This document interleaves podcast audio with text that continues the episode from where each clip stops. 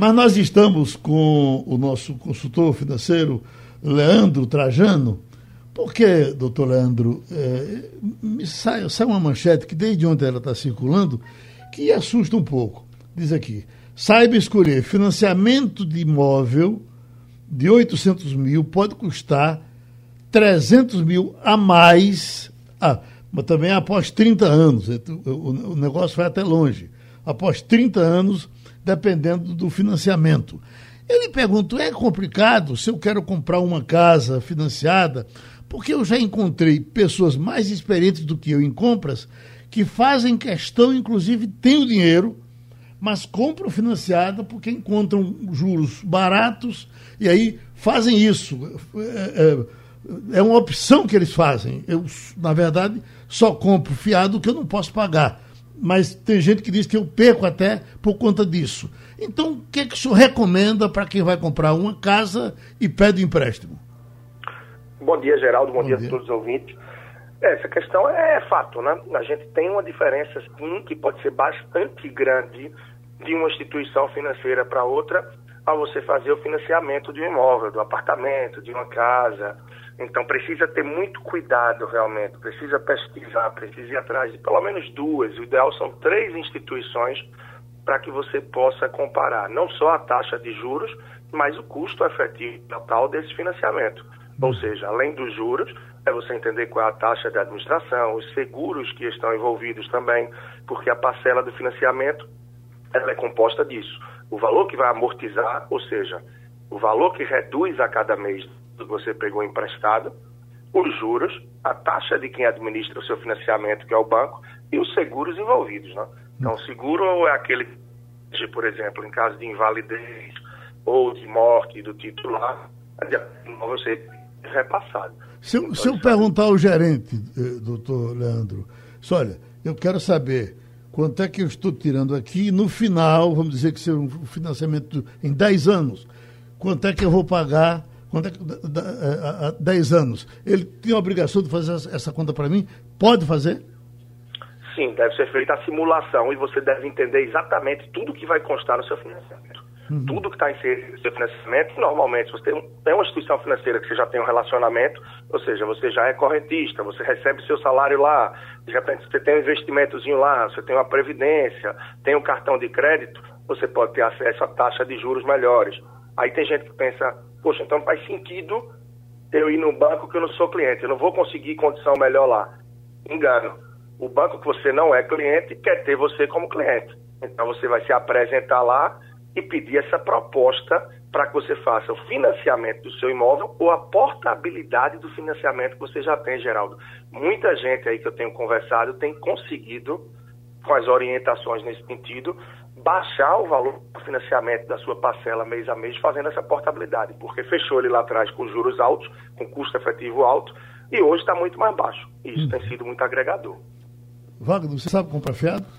Geraldo, a gente no Brasil a gente aprende a comprar fiado, né? Uhum. Desde pequenininho, né? Pelo contrário do que pelo uh, uh, ao contrário do que ensinam os educadores financeiros, como por exemplo Leandro Trajano, o brasileiro é habituado a comprar é, é, como você disse, fiado e induzido a isso, Geraldo. Inclusive, você vai fazer uma compra, você, a compra já está lá dividida em 10 vezes no cartão. Você quer pagar à vista, pega um desconto, às vezes o lojista não dá o desconto, porque você é induzido, de fato, a fazer essa compra é, é, financiada, parcelada. Mas o que eu queria saber de, de Leandro Trajano é o seguinte, Trajano, a gente vem acompanhando aí uma queda consecutiva da taxa de juros Selic, ela continua em 2% desde o dia 5 de agosto do ano passado, mas no decorrer desse processo de redução da taxa Selic, a gente viu um, um ânimo no mercado pelo retorno ao financiamento imobiliário. E eu pergunto a você, hoje, com a taxa Selic a 2% ao ano, já é mais vantajoso comprar um, um, imóvel financiado ou ainda é vantajoso optar pelo aluguel? Coisa boa falar com você, tá, Wagner? Muito bom. Da mesma forma. E ótima querido. pergunta.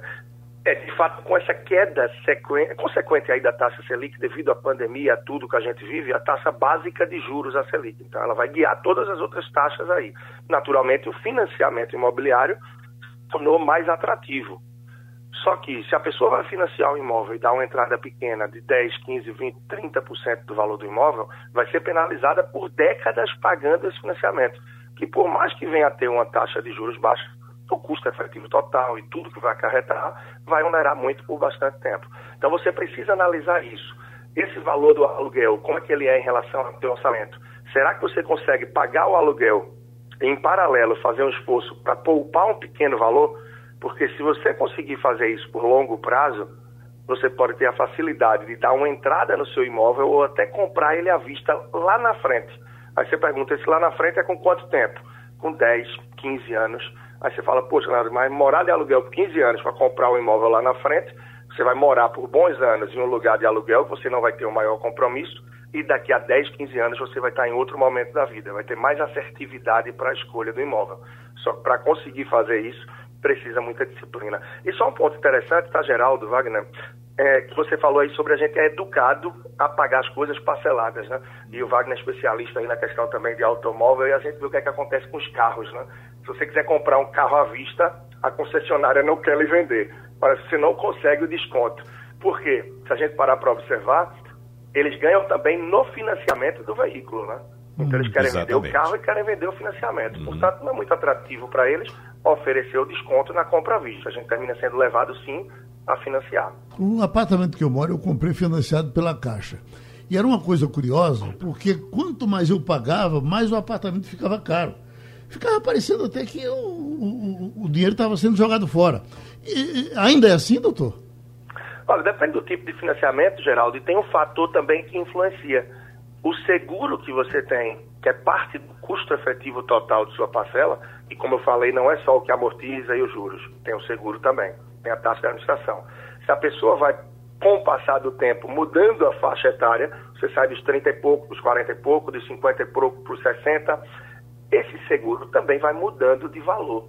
Hum. Afinal, quanto velho, se considera que maior o risco de invalidez ou de morte. E isso influencia no valor da parcela do financiamento também. Mirela? É, bom dia, Leandro. É, qual seria o modelo ideal de financiamento para tentar, tentar driblar a maior carga de juros? Existe essa modalidade de financiamento? Olha, Mirela, bom dia. O que eu recomendo é que realmente se pesquise muito, tá? De certo que uma modalidade mais recente que se abriu aí a possibilidade, que é de financiar pelo IPCA, eu considero que seja uma roleta russa. Porque hoje, digamos que a gente tem aí um IPCA, uma inflação mais controlada no Brasil, por mais que ela tenha dado no último ano acima da meta e que a gente já tenha começado o ano com ajustes em relação ao que se esperava. Mas a gente está com a inflação bem abaixo do que vivemos quatro, cinco anos atrás, na ordem dos 8, enfim, talvez até 10%. Hoje a gente tem uma inflação baixa. Então não vale para um financiamento de longo prazo, porque a inflação está baixa hoje, você fazer esse financiamento pelo IPCA. Porque como a gente tem uma economia muito instável, isso pode pipocar com o tempo e naturalmente seu custo mensal, o valor do seu imóvel também. Eu então, normalmente após ou pré-fixada pode ser melhor para você. Mas a base é pesquisa. Três instituições financeiras, pesquisar e analisar. Eu tenho um amigo rico que, nesse momento, inclusive, eu conversei com ele no final de semana, ele estava super feliz porque ele comprou um terreno que era o sonho dele comprar em Itamaracá, comprou esse terreno por 4 milhões de reais, comprou financiado e acha que fez o melhor negócio do mundo. O fato de ser muito dinheiro assim, 4 milhões, é melhor do que financiar 300 mil, por exemplo? É muito relativo, Geraldo, é muito relativo. Talvez ele tenha assim o potencial aí de pagar isso à vista com tranquilidade, mas ele tenha analisado que isso descapitalizaria ele uhum. em relação à vida financeira, ao dia a dia ou a outros investimentos que ele pode fazer e espera um retorno efetivo. Uma vez que eu não sei o que, é que ele quer fazer com o terreno, se é construir, é para usufruto, ou é um investimento que ele pretende fazer algum empreendimento. Então é muito relativo. Mas há sim casos que a pessoa prefere entrar no financiamento e aos poucos também acelerar. Talvez ele financie para 30 anos, mas ele vai fazer o que eu chamo de um sistema próprio de intercaladas. A cada ano ele vai chegar junto e adiantar 10, 12, 15, 20, 24 parcelas, entendeu? Uhum. Então depende muito de alguns detalhes do que é que ele se planejou e pensou para fazer isso. Ok. Ivanildo Sampaio? Bom dia, Leandro. Há um certo consenso de que os melhores financiamentos para o imóvel ainda são patrocinados pela Caixa Econômica. Isso é verdade ou é lenda? Agradecer, né? Que time de peso que tá aí do outro lado. Pena não tá no estúdio hoje, viu? Os quatro aí, que honra. de verdade. Bom, A Caixa ela é responsável e ela tem 70%, 80% dos financiamentos imobiliários no país, tal como agronegócio é com o Banco do Brasil. Dificilmente alguém bate. Nesse cenário recente, o Santander e o Bradesco, por exemplo, têm entrado com taxas bem competitivas, bem competitivas, e estavam até conseguindo tirar essa fatia grande da Caixa, que resolveu rever aí a estratégia e entrar mais forte também, renegociando, etc. Mas, de fato, a Caixa consegue, sim, concessões a título de financiamento imobiliário bastante diferenciadas, mais acessíveis para quem tem renda mais baixa, com um nível de exigência nesse sentido um pouco diferente em relação a outros bancos, e com isso ela consegue naturalmente também uma adesão maior. Uma pergunta bem de pobre. Eh, em geral, o pobre, quando compra alguma coisa mais cara, ele tira o dinheiro da poupança. Guardou o dinheirinho, tira da poupança e compra.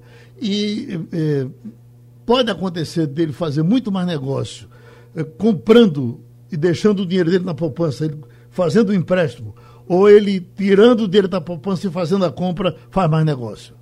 Dependendo da compra, realmente, Geraldo, eu não sei se você fala a título de imóvel, de coisas bem, enfim, itens menores também, mas se endividar nunca vai ser o ideal, nunca vai ser a prioridade. Tem que ter hum. muito cuidado. Afinal, para muita gente, enfiar, colocar ali no orçamento a parcela de um financiamento imobiliário, de um financiamento de carro, ou até mesmo a parcela de uma geladeira ou de um fogão, pode tirar o fôlego do mês. Então, se houver a possibilidade da pessoa se organizar e poupar com o objetivo de compra à vista, e trazer mais tranquilidade. Imagina você enfiar uma parcela no orçamento e de repente vem uma pandemia, tá? Vem uma redução de renda, um desemprego, um problema de saúde familiar, e aí você já não tem como reaver e devolver a geladeira ou não vai quebrar o financiamento imobiliário no meio. Então, se organizar e se planejar, termina sempre, sempre uma alternativa mais inteligente, mais saudável. Pronto, a contribuição do doutor Leandro Trajano.